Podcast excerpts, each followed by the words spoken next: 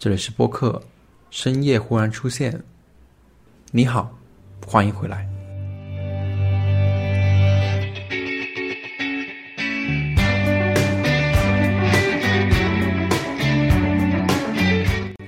那可能有人会觉得很奇怪，为什么我说的是欢迎回来？呃，这个很关键。你可以现在打开这个播客的单集目录，如果只有这一期，只有第零期的话，说明你来的太早了。呃，你可以先关掉这个播客，去听一些更有意义的内容。这里呢，我推荐一些播客，有得意忘形、海马星球、别任性、故事 FM、谐星聊天会和 Nice Try。以及因为篇幅关系没有提到的等等的优秀的播客，那我推荐的播客呢，我都会写在节目的简介里。呃，如果有一些呢是你没听过的，那我非常建议你先关掉我这个播客，去听更好的内容。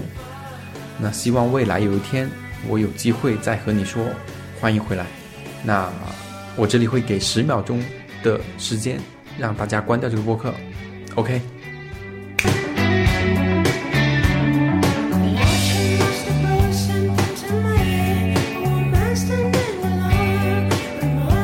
但是，如果你本身就来自未来，你是从某一期节目过来的话，那我们这一期能聊的内容就很多了。第零期嘛，创刊期，那是很厉害、很具有收藏价值的一期。那首先介绍一下我自己啊，大家可以叫我俊龙，马字俊，恐龙的龙，也是我的本名。呃，我是一个普通人，我像大部分人一样，希望得到更多的关注。那最开始呢？我会在 QQ 空间或者是朋友圈当段子手，嗯，演绎一些自以为搞笑的桥段。那时候很简单，只是希望得到一些赞或者是评论，博大家一笑。后来呢，就感到不是特别满足，所以我又开通了同名的微博，还有微信公众号，对，也叫做“声音忽然出现”。那我在上面呢，会少量的写一些文字段子，大量的转发一些抽奖内容。那后来。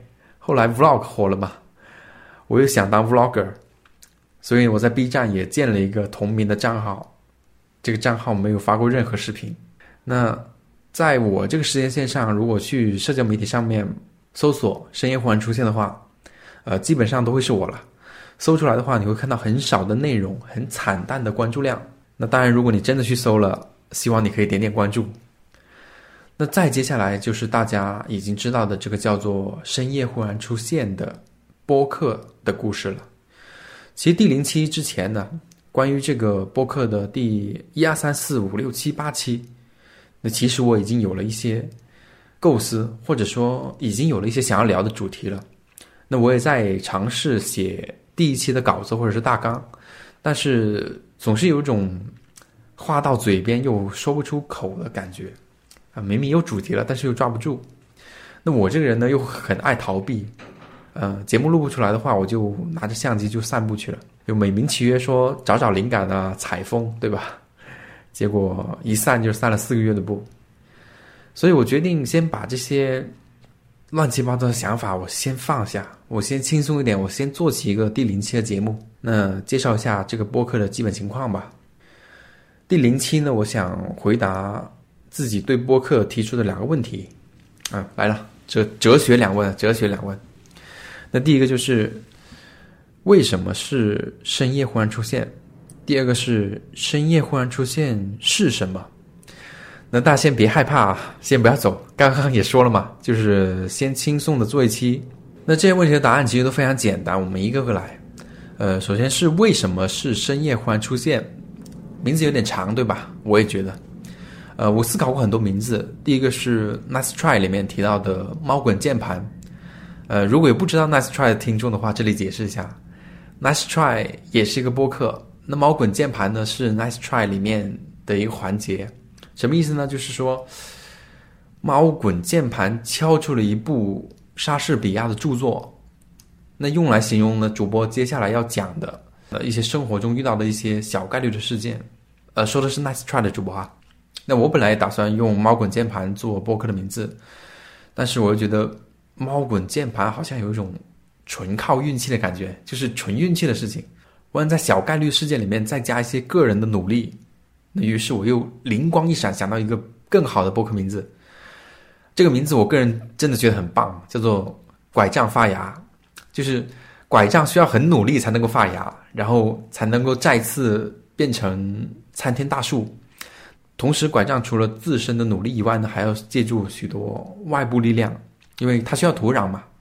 但这个名字后面我也放弃了。我知道很多播客现在很多火起来的播客是四个字的，那比如说日坛公园啊、大内密谈、故事 FM，对吧？那六个字的声音忽然出现，听起来很绕口，根本就不像是可以火起来的样子。那我是这样想的：就首先，它是我从一六年就开始使用的。社交媒体 ID，那虽然完全没有关注量，但毕竟就用了四年多了嘛，有这个感情基础在。那看到这个 ID 呢，就会想起四年多还是个位数粉丝量的我，那就有一种鞭策态度在里面。另外，他也有拐杖发芽一样，有一种描述惊喜的感觉，就深夜忽然出现，就出现个啥呀？就肯定能产生一种好奇，再骗你点进来看看，对吧？他也描述了我的一种工作状态，因为租不起录音棚，那所以我的录音时间一般都在安静的晚上。那现在是晚上十点半了，我在录这期节目，录完以后还要剪，对吧？再加上上传，估计就到深夜了。那又契合了这个播客的更新时间，一箭四雕。所以呢，最终决定呢，还是叫深夜忽然出现吧，就没有用四个字的。本来想叫做午夜飞行。啊，但是已经被用了，那能用六个字能火的概率就很小了。你想想，哪有六个字？哦，还真有，呃，有有有六个字还火起来的，沈一斐的播客，对吧？沈老师特别厉害，但是我也没有想过要火了啊。这就和第二个问题“深夜忽然出现是什么”有关。哎，我心里的定位呢，其实这是一档跟听众还有嘉宾共同讨论、还有分享的谈话播客。他会有我的单口，那也会请到我一些身边的朋友来做客。呃，其实，在播客还没落地的时候呢，我已经邀请到了一位嘉宾了，但是什么时候录，录什么我还不知道。这个播客肯定会提出一些问题，或者是提出一些状况来讨论，但是它应该不会解决问题。呃，它应该是一个盒子，就是发出信息，然后接收反馈讯号，再反馈信息。周而复始，大概就这样。涉及到领域，应该就是偏生活化的，比方说聊聊童年呢，原生家庭呢，聊聊游戏啊、音乐、电影，那大概就这样。呃，当然你是来自未来的，这个播客在我的未来，你的现在它是什么样子，你已经知道了。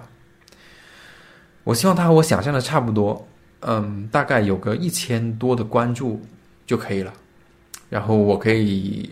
借这个播客认识到更多的朋友，呃，或者是我可以找回更多的旧朋友。那甚至于借助这个播客，我有机会联动其他的播客，去其他的播客做客，或者说我可以邀请到其他的主播来做客。